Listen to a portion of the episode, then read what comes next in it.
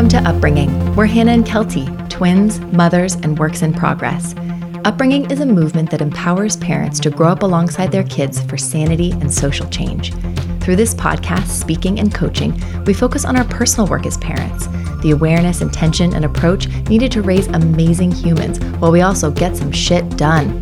Join us to radically redefine kids' resistance as an opportunity to nurture skills and values like consent, nonviolent communication, emotional intelligence, body positivity, and respect. We attempt this by practicing powers beyond control, evidence based tools that protect our kids' personal freedoms, support their skill building, and better align with how we roll as people.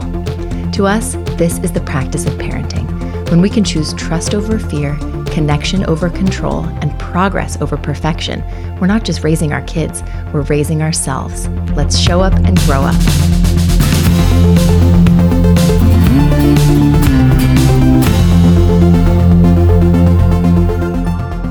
everyone, I'm Hannah. This is Kelty. We're upbringing. Hello. We're here for our live Q&A to talk about the hard stuff, why it's the good stuff, our kids' big feelings and challenging behaviors, how we can show up and grow up alongside them using powers beyond control for sanity and social change. Love it. You nailed it.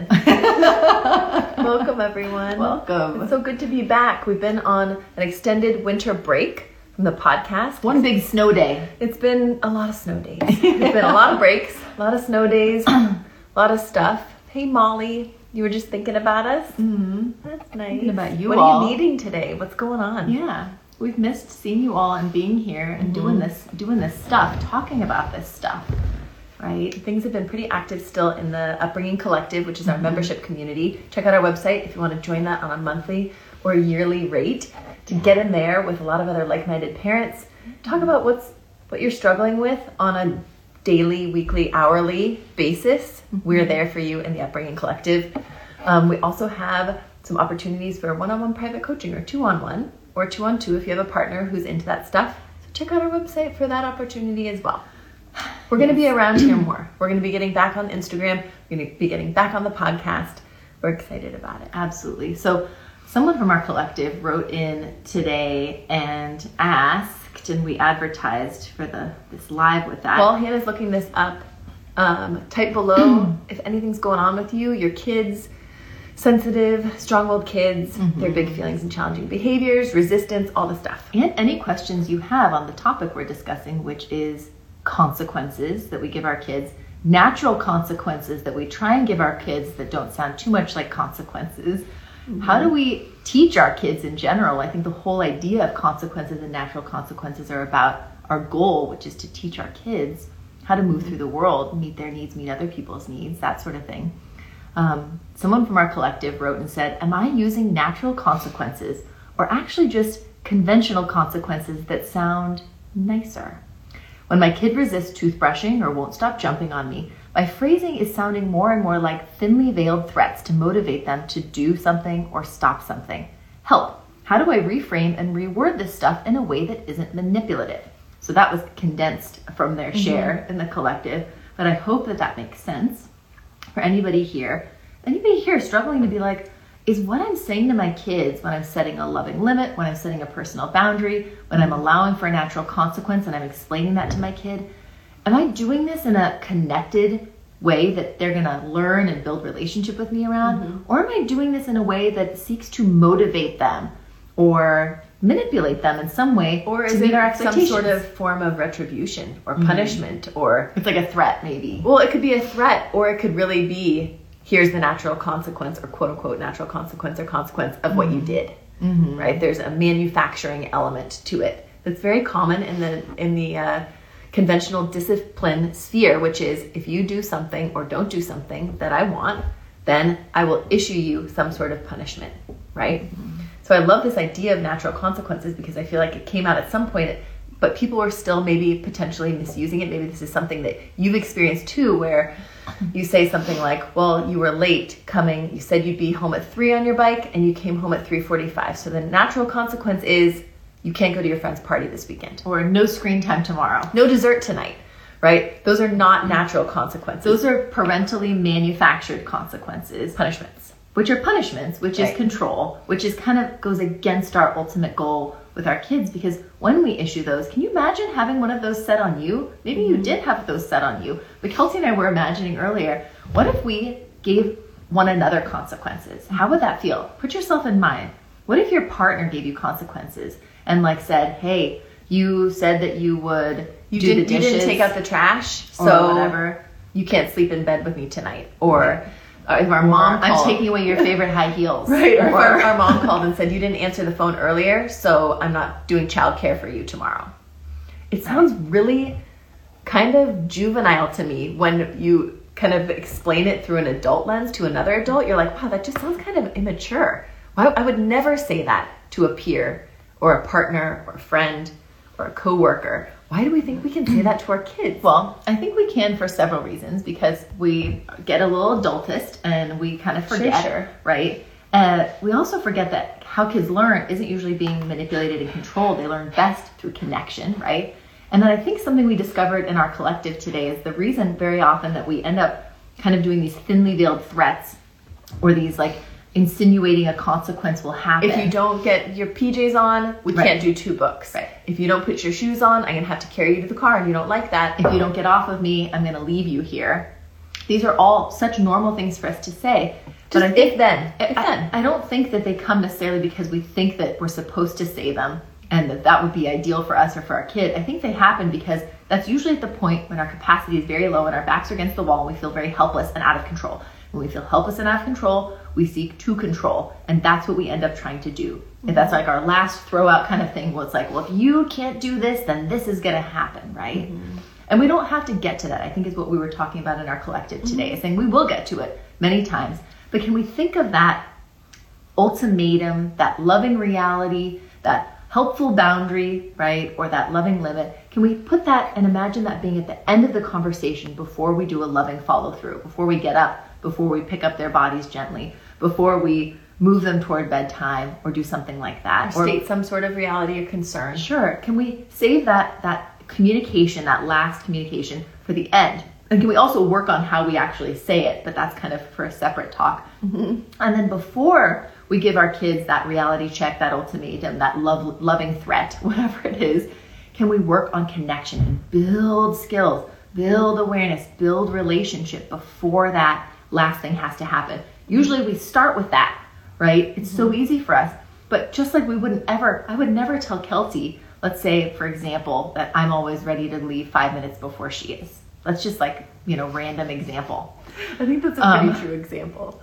I mean, I wouldn't immediately say, well, then we're not going for our walk. If you can't be here in a minute, then we're not going for a walk. Or if you can't be here in a minute, then I'm not going to do a live with you later on Instagram. I wouldn't say any of those things. What would I mm-hmm. do before that ultimatum happened, right? Kelty would have to say, no, I'm not going to be here in five minutes, or I can't. We have to allow a conversation to develop 1st mm-hmm. And very often we do not allow conversations to play out with our kids. We just jump straight to the caboose at the end. Mm-hmm. So, how can we build some space and time in the middle there?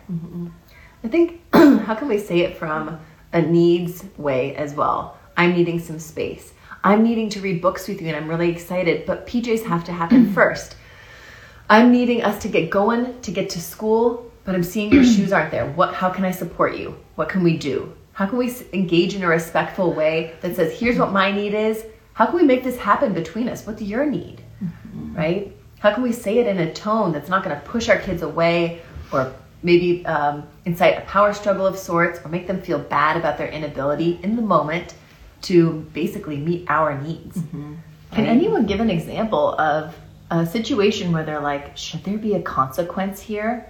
Right? I think another thing we get those talk about- questions, what's the what should the consequence be for lying? What should the consequence be for hitting their sibling? Right. What should the consequence be for um, walking across that street and and not telling us they were going to their friend's house? Right. What Well- should the consequence be for not cleaning up their room when we've said? Right. And I think just to, to sideline these great questions, Kelty, to go right back really quickly, the process of engaging with our kid in connection, right, and doing all of those things before we resort to those things, and then how to actually set that loving limit. That's the work we do in the collective. I wish we had time to do that here on Instagram. I don't want you to think, and on the podcast, think, oh, they're setting us up and then they're not going to tell us how to do it. That's the, the daily work that we're doing with our, our coaching clients and with folks in the collective. So that's the work there. But I like this question that you bring up, Kelty, where you're saying, what is there a prescriptive um, kind of way to go about things when we see? I think what you're identifying is a very behaviorist perspective to mm-hmm. say, when I see this behavior,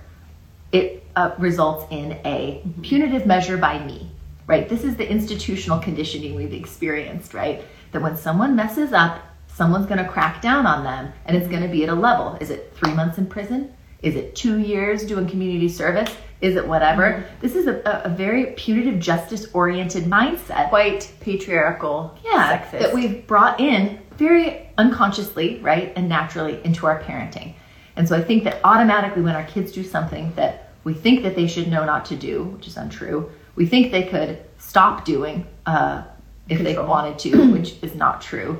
And we think that we can teach them through punishment rather than connection, which is also not true. Right? We immediately go to, okay, what's the justice? What what kind of situation here warrants this so that teaching can actually happen? I think that's the word that, which is also a disgusting white patriarchal word. Where's the accountability? So not just the assumption that our kids have to um, can only learn if they feel bad about themselves, if they feel ashamed of themselves, if they get scared. scared enough, Yeah. right? But also, where's the accountability? They need to own up to the mistakes that they're making. This idea in our head that this has to happen Yeah.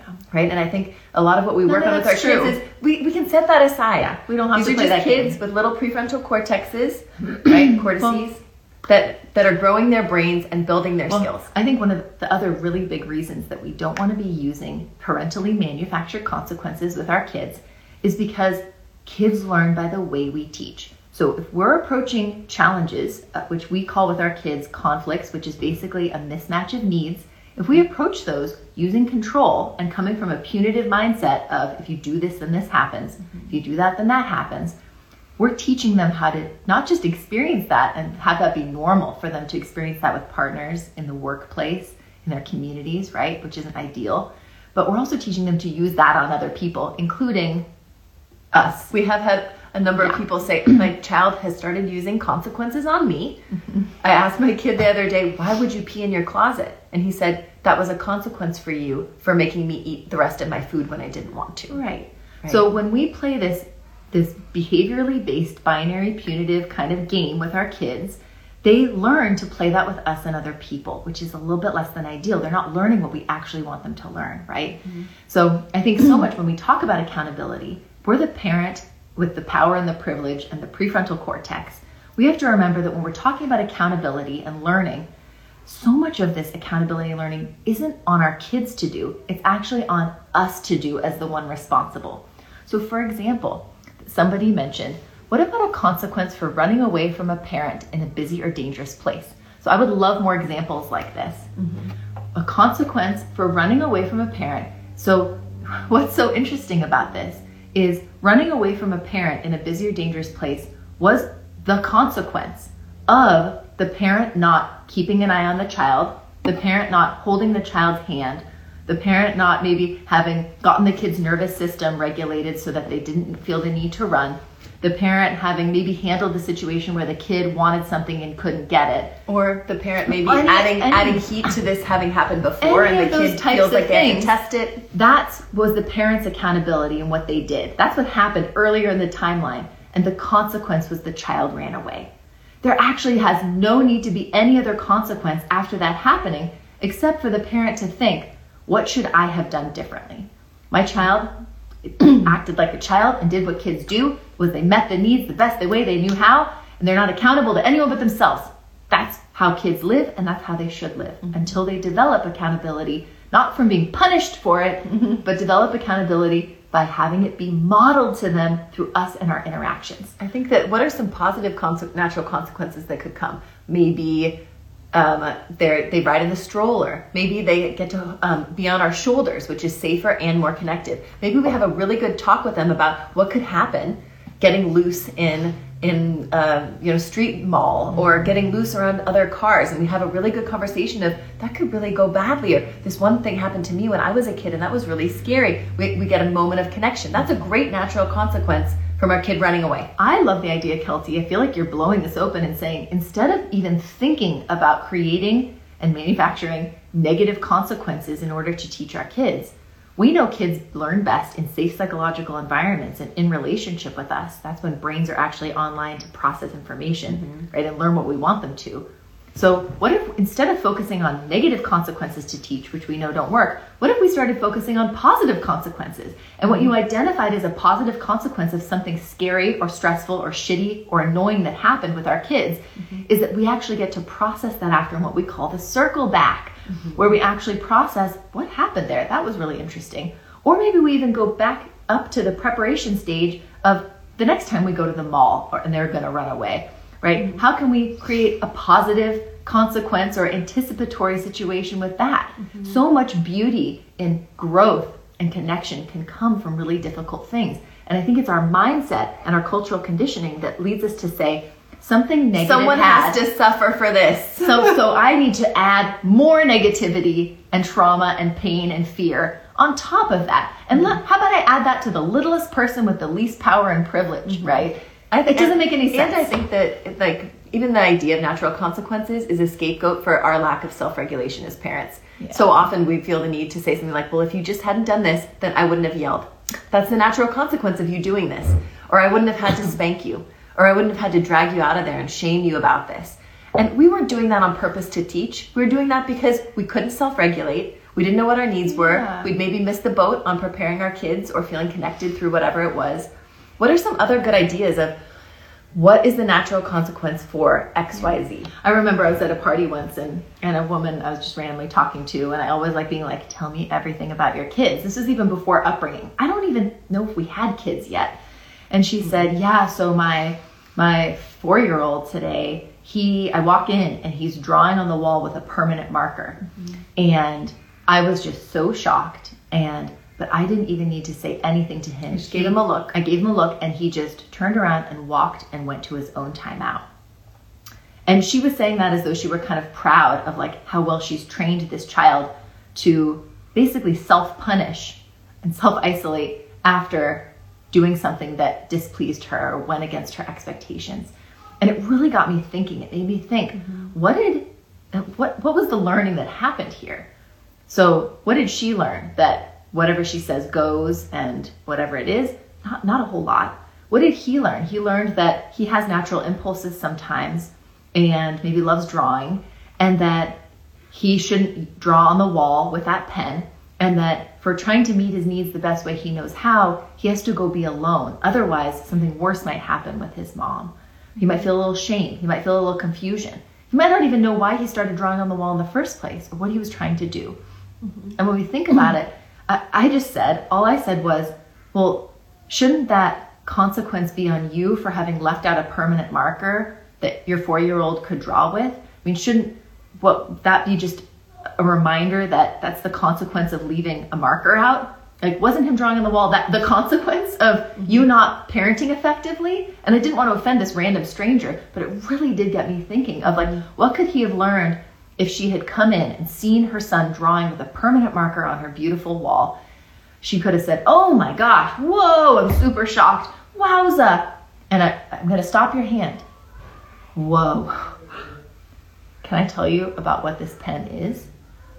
This is a Sharpie. Do you know what a Sharpie is compared to all these other pens? This Sharpie is forever. It's wild. It's like a tattoo on the wall, right? And you engage about it to help our, your child understand what type of pen to use and not use, not to just be afraid of all the pens, right? And then say, what were you wanting to do with this pen? What are you drawing here? Tell me more about this. This is really reminding me of my son's um, uh, graffiti situation at school earlier this year. And then engage with them about what they were needing and then say, oh, I am so sorry. This is where we model accountability. I'm so sorry I left this permanent marker in a place where you could find it. And then I left you alone to test it out and do your thing. Now you know that permanent markers aren't ideal to use. Now I know maybe not to leave a permanent marker out where you can find it when you don't know, right? Okay, what can we do? Good good learning experience, right? And it's not forever. Let's go get some paint. Let's yeah. go get one of those magic erasers. See if we can get this out of here. Right. Rather than shame our kids for something that they just automatically did unconsciously to meet their need, mm-hmm. right? What can we do to say, how can we actually learn from this? Mm-hmm. Trauma and punishment is not learning. It's not teaching what we want our kids healthy to know. learning. And I like that you bring up this kind of more innocuous example. This kid was just coloring on the wall with a permanent marker. So no one was hurt. No big feelings, no challenging behaviors, no, no actual suffering was happening. But yet we feel compelled to inflict that suffering. And what I really struggle the most with is in the situations where our kid is obviously visibly suffering already. Already. Their, their sibling is hurting them. They had a traumatic thing happen on the playground. They're really upset and dysregulated and having a tantrum and throw things or hurt their bodies jumping off something because they're so upset. And then we feel compelled for To some add. reason to add to that, to shame them for making a bad choice, for to put them in a, in a timeout to feel alone and shameful about it, to um, take something away that we know they love right? Why would we add to a big bad feeling? And I love that people are dropping in things like, what about when a sibling hurts another one? What's the consequence for that? I think the consequence is a child sees their sibling suffer. Or the child had terrible feelings of jealousy and upset, and the whole interaction felt shitty. Mm-hmm. That's the natural consequence, mm-hmm. right? And I love coming back to that idea, like we brought up earlier, Hannah. How can we find positive natural consequences for all of these conflicts? How can we look for the silver lining? How can we look at them not as marring our day, impeding our harmony, our productivity, all of these things, but as opportunities for actually good teaching, mm-hmm. right? For connection, for storytelling, for humor, for repair, for lessons in accountability by the way that we interact with it, not what we demand of our children. Mm-hmm. I mean, I love the idea of. Oh, I totally lost my train of thought. I was reading. Let's uh, dive into some of these. Oh, here, why don't you talk? I, I had a really good train of thought for a second. I just lost The positive it. consequences was what I had been talking about. Was it something about that? No, it wasn't. That's okay. It'll come back. It'll come back. Molly says, My kids, three and six, are in destructo mode. I feel like I don't have the skills to gently set limits that they can follow. Did you get it back? Yes, I got it back. Okay, go. Okay. What we talked about earlier is that remembering that our kids' behaviors are symptoms, right, of a deeper need. And so I think we have to think of our kids' behaviors as consequences of something more critical and important going mm-hmm. on. That's how we have to reframe our mindset around consequences. It's not that a consequence needs to happen after our kids have done something we don't like, but their behaviors themselves that bothered us so much were the consequence of something that they needed and didn't get, like nervous system regulation, sleep, connection, mm-hmm. um, quiet time, food, right? Or a, a consequence of our lack of ability to create routine or environment or one of those mm-hmm. types of things. Some, some little oversight. but that the behaviors are already the symptoms are the struggle. Those are the consequence. That's already the hard part that's happened. So i love that that's saying "Why- don't add more hard. Let's actually mm-hmm. just spend our time instead getting to the root cause of what led to those mm-hmm. behaviors those symptoms those consequences Someone said my son had a field day on the walls after his baby sister was born. Yes, mm-hmm. field day on walls equals consequence of new baby in the house.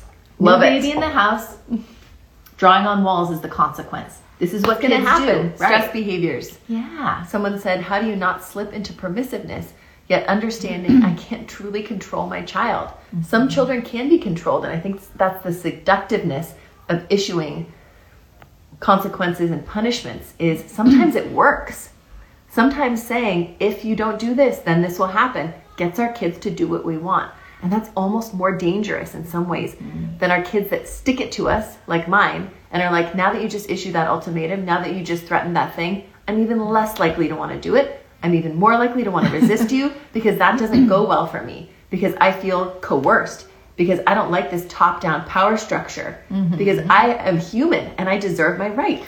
uh, Reagan had mentioned who the one who had the, the kid had the field day after the baby sister.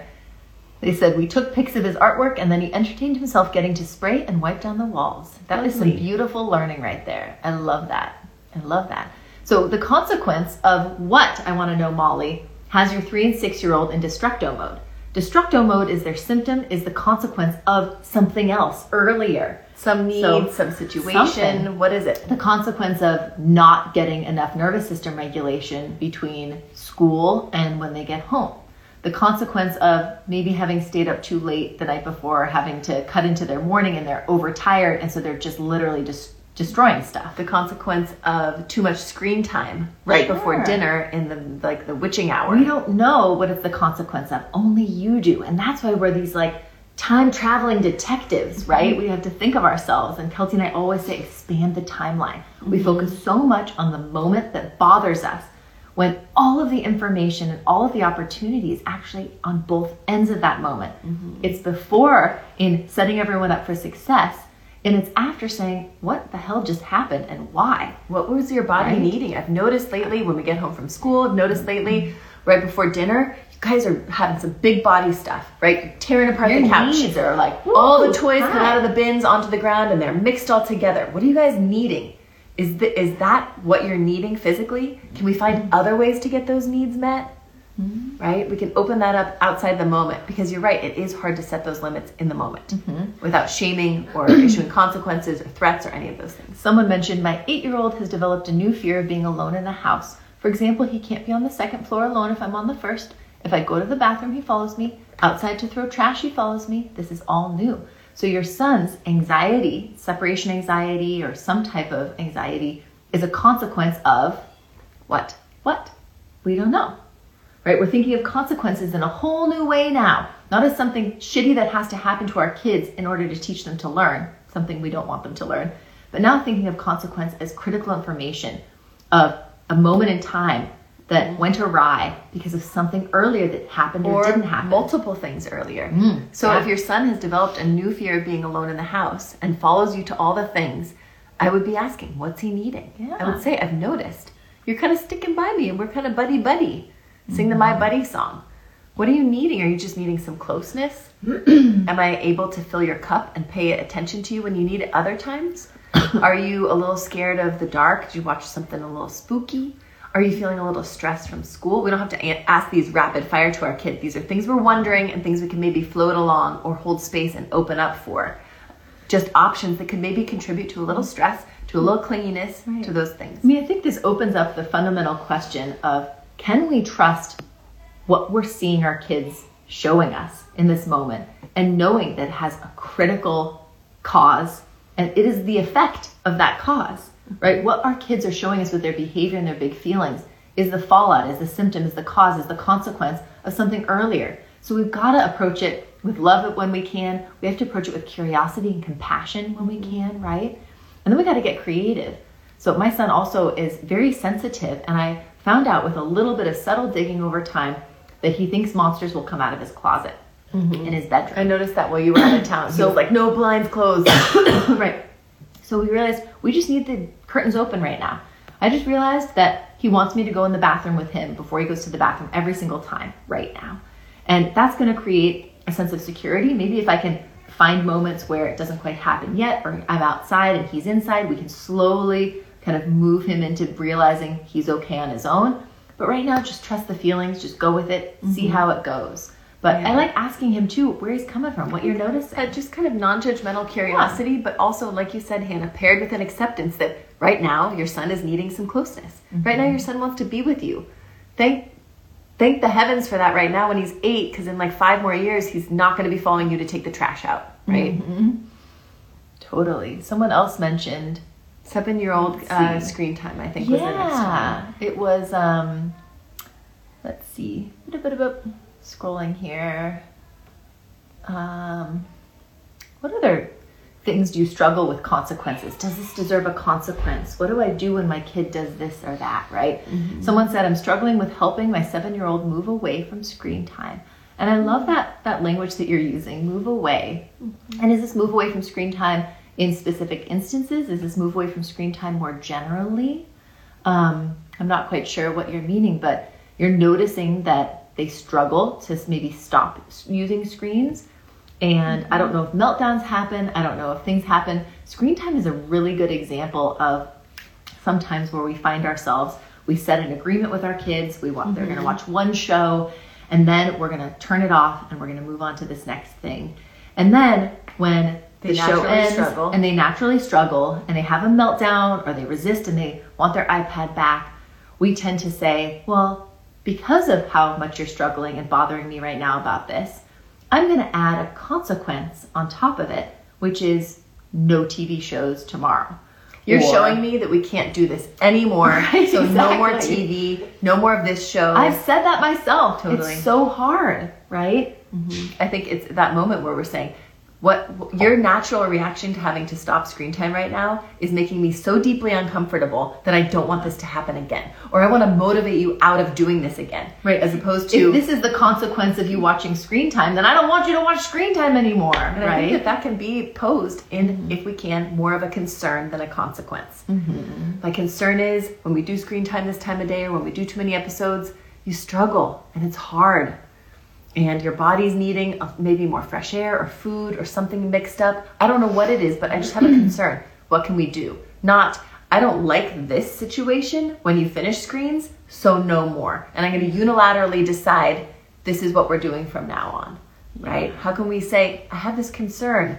What can we do? How can we be brave a little bit and negotiate with our kids? Let them negotiate with us. Mm-hmm. Leave things a little bit more open. Let things play out a little bit. Experiment in that middle ground that's so scary, mm-hmm. right? and keep keep figuring that out. Having big feelings when something ends, if it still is working okay, generally speaking, for everybody, other times maybe that's okay. Things don't have to be perfect all the time. We have ups and downs. Our kids have ups and downs. Someone mentions one of those here. They say, How best to repair with a five year old after getting dysregulated myself, yelling, and him responding, I don't care, as he plays Legos.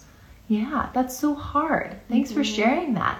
Oh my gosh, I think repair. So we talk so much about all of this work in our collective and in our coaching. We talk about three, like basically facets of an ongoing circle, right?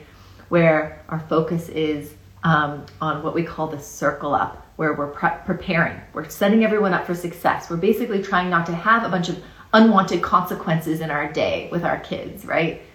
Then we have presence in the moment, right? Where we circle in If we can. when we can to say how can i create a safe psychological uh, experience so learning can happen and big feelings and challenging behaviors can de-escalate Basically, how can we make it better and not worse? And then the third part of that circle and that timeline that ongoing timeline that just keeps going and keeps going is processing after which we call the circle back and that's where we get to explain, explore, repair with our kid. Mm-hmm. And so if we yelled at our five year old kid, I think so much about our repair. We have to think about what is our kid's stress language? What is our kid's love language? What's our kid's repair language or mm-hmm. processing language, right? And some kids really are just so into talk, talk, talk. We're going to talk about this, even a five year old. And maybe other five year olds are just not there, quite there yet with like having a, a full on conversation about like what? So, Yeah, well, it's also possible that um, circle back has felt more like a grill back in the in the sure. past. We all grew up with the grill back. After a thing happens, we need to talk. okay, so the the choices you made. Here's all the reasons that that's not okay. I'm gonna underline the impact of how shitty that was for everybody. It's basically a consequence after the fact, right? right, It's con- it's It's it's, like- it's punishment light. Is shaming our kids after they did something that we didn't like. It's like a post consequence. Yeah. If we're on the theory, the theme of consequences, Totally. right? But it's where we say, I need you to make a better choice next time, or what are you going to do if this happens again? How are you going to make a choice? Right? So instead of that grill back, we're going to work on the circle back, where we can recondition a space, especially one that felt crappy for our kids, for us, especially one where we didn't show up as ideally as we would have liked, where we can create safety and security so our kids will keep coming back to talk about hard stuff with us right? And that always begins, even when we technically showed up the best possible way we could, the most ideal way, with an apology. I'm so sorry earlier was a struggle. So sorry that you were having those big feelings earlier. I'm so sorry that you seemed so uncomfortable when XYZ. Or I'm so sorry about how I showed up around dinner time. Right? Right? I'm so sorry I yelled. It can be general, it can be specific. I'm so sorry we were all struggling at transition this morning. And then we open it up to them. How was that for you? Some kids might be like, la la la, I don't want to talk about this. We can take that as feedback. We can be floating little statements. I'm sorry that that was a struggle. And we just give a little hand, and that's the circle back. If our kid's like, yeah, that was terrible when you said this and then this happened, They're ready. space. They They're can ready. They want to talk about it. That's where we can use what were you needing? Oh, what was your sibling needing? Or what were you needing? And I guess I was needing some deep breaths, maybe, so I didn't yell. So we're explaining consequences by saying the consequence was I yelled, not because you pushed me beyond or you did this wrong thing, mm-hmm. but because I got overwhelmed in the moment of having to cook dinner at the same time and or dinner or you know bedtime is coming up soon and I haven't finished my work thing and I had this thing. I was struggling. We don't want to overburden our kids with what's going on in our lives, but we're going to build a little context and say this is why people yell. I'm going to explain to you why I yelled. So that that awareness that I'm showing you about myself, you can start asking yourself, why do you do certain things? And you could say my stress behavior is yelling when I my body budget gets so low, right? Mona Delahooke talks about this, or when I just get so overwhelmed, right? When I'm like this, right? That's what happens. Mm-hmm. And I never want to scare you. I never want to yell. And I think also she had mentioned that her kid just said, I don't care, and mm-hmm. kept going with Legos. And I, I don't know if that happened before she yelled or after she yelled Or during. or during, right? Mm-hmm. But I think so often our kids will go into when we go into fight, flight, freeze, freak out. We freak out, right? Let's say we go to a fight response. Our um, parasympathetic nervous system, right, on alert in the red. Our kids very often can go into a blue where they freeze, right? Or they can still be experiencing anxiety, right, and want a flight, but maybe they just shut down or they say, I don't care. And that's their protective adaptive mechanism to deal with the stress that they're experiencing in those moments, also. So I think so much is just saying, I was stressed. You were stressed.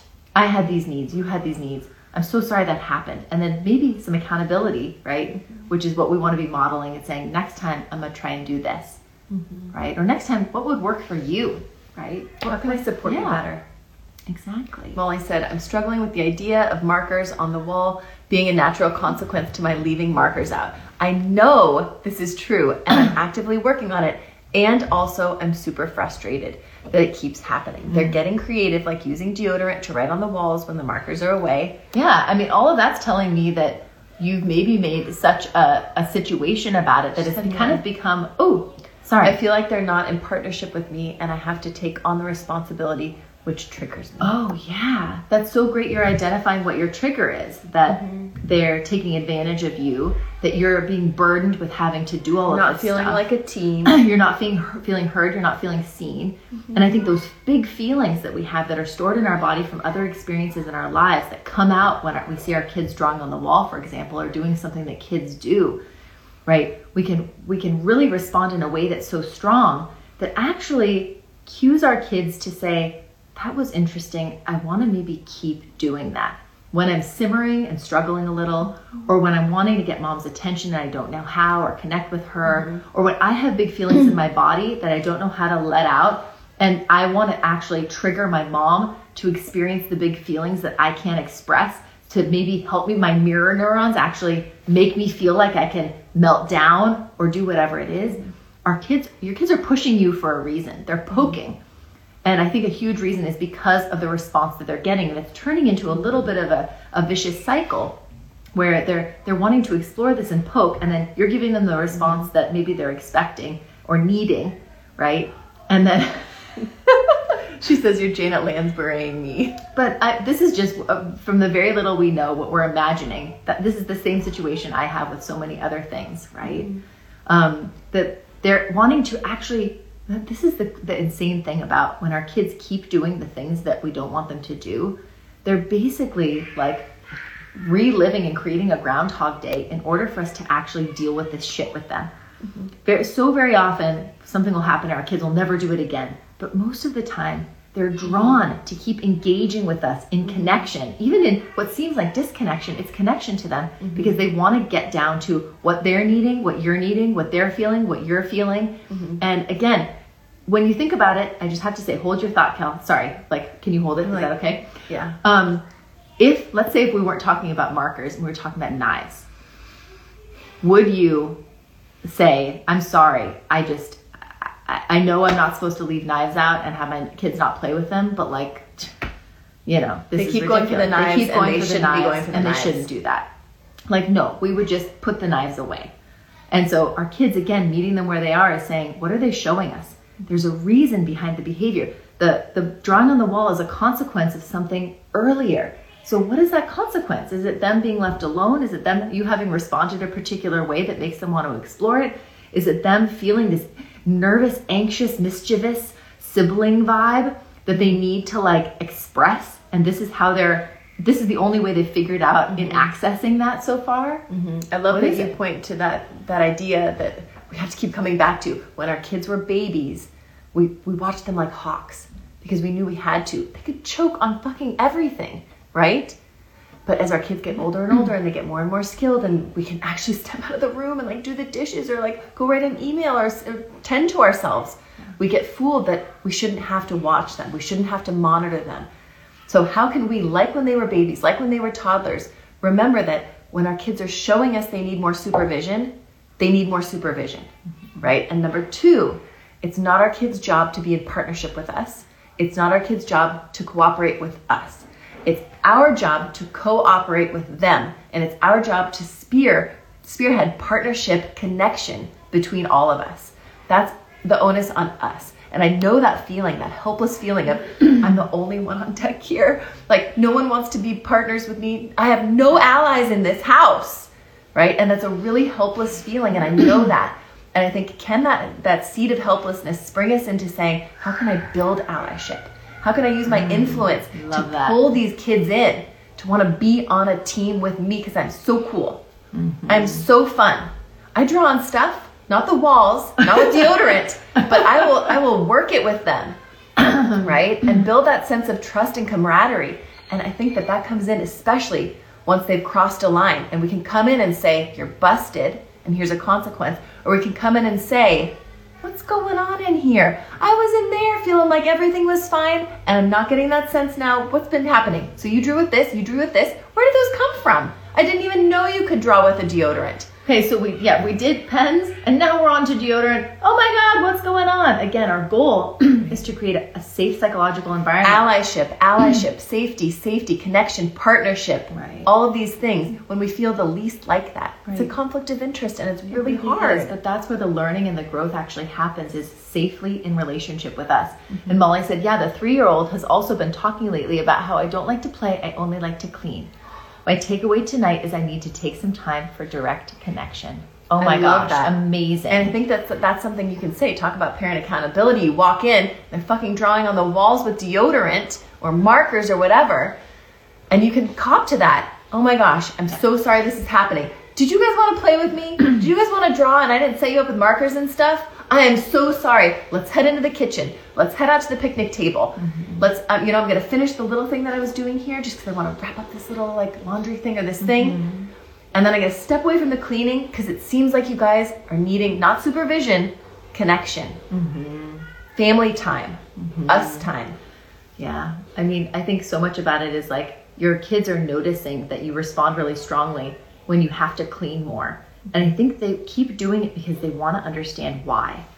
And I think that Kelty and I are both very cleany people. We get we struggle a lot and are triggered by messes and destruction mm-hmm. and things like that. Hugely. And I think a huge breakthrough for us was connecting to our kids and explaining why. You're doing this and it's absolutely fine and I understand, but I struggle with it because I'm the one that has to clean it up. Mm-hmm. And do you know what else I have to clean up? Everything else in in this world and it's a mm-hmm. lot for me. And so I'm just wondering how we can make this work so that you can get the, the drawing and whatnot that you need, but I don't have to uh, have more cleanup. And that basically demystifies and de energizes the, the situation that's been perpetuated through this vicious cycle of drawing on the wall to make you mad and create this upset and, and like cycle. Um, I think also when we start getting into this, this is a whole other episode and podcast of Instagram. When we start feeling this need of like our kids to stop making messes, I think that's when we start have to start checking with ourselves and saying instead of relying on our kids to not be kids in order to make our lives um, involve less cleaning, I think we need to think about not just how we can organize the environment or be on top of things better or protect them better, but also rely on other people like our fucking partner, which is usually male identifying to maybe be picking up some of the other pieces of this cleanup situation so that the burden is not on us so heavily that we lose our shit on our kids for making a small mess that they are totally okay and like understandably going to make mm-hmm. right? I think those moments that I lose it on my kids the most when they're being destructive or being quote unquote messy is because I'm feeling so helpless and overloaded by the other tasks that I've been doing, by the state of my house, by feeling alone in it, by holding the the the mental, emotional, physical burden of it. If my husband's working a bunch and can't be getting in and doing Yeah. those other things, It's really hard.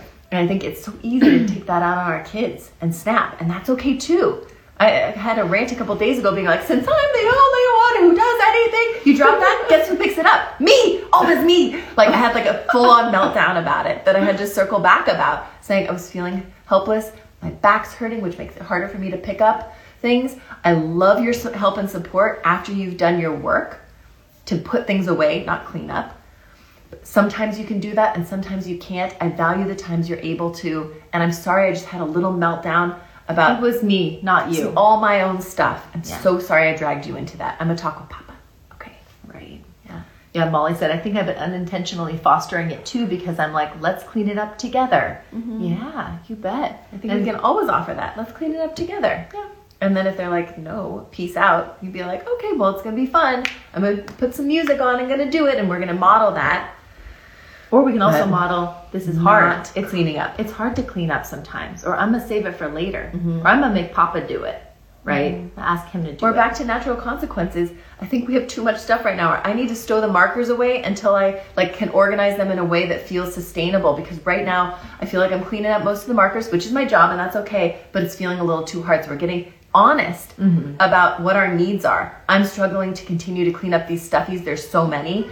I think we might have to cut them in half. What do you guys think?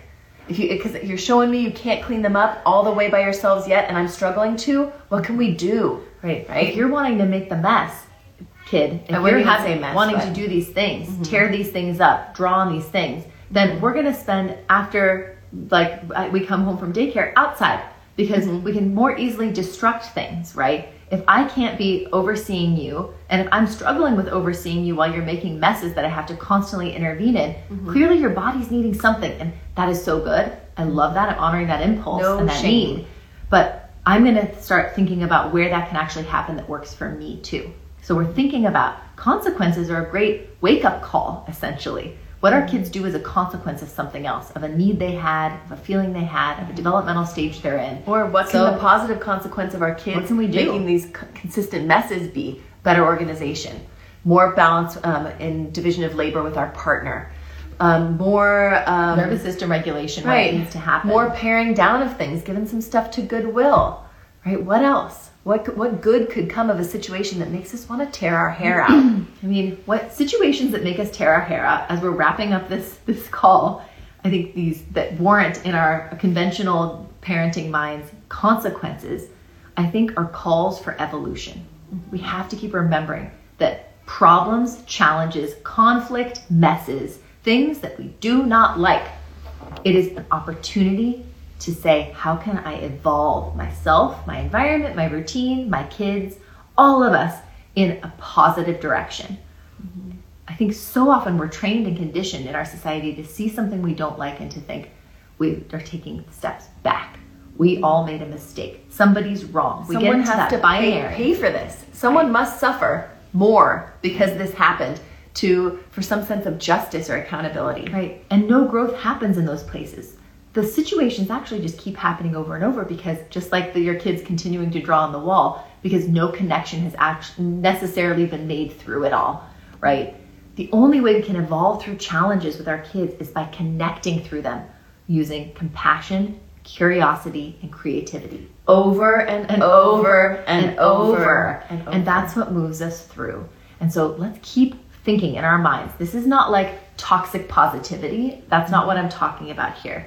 We're talking about saying the shit that automatically happens growing up with kids, it has to have a greater purpose. And I'm going to make it have a greater purpose mm-hmm. by looking at it as an opportunity instead of as a terrible thing that happened to me today. This is not a blight on our harmony, our productivity, our happiness. These things really can be productive, constructive, connective. Mm-hmm. All of these things. And it's hard at first to reframe our mindset to do that. It's hard at first to show up in a different way that's not angry and frustrated and resentful. And that's why we have the circle up at the beginning for preparation and why we have the circle back at the end after these shit shows happen to process, right? Mm-hmm. And then we slowly work our way toward the middle. That's the work we're doing in our collective with our weekly coaching calls and in all of our like topic threads. And then what we're doing in our two to one or two to two coaching calls is saying, how can we take these situations and open that timeline and examine it and start working on it little by little.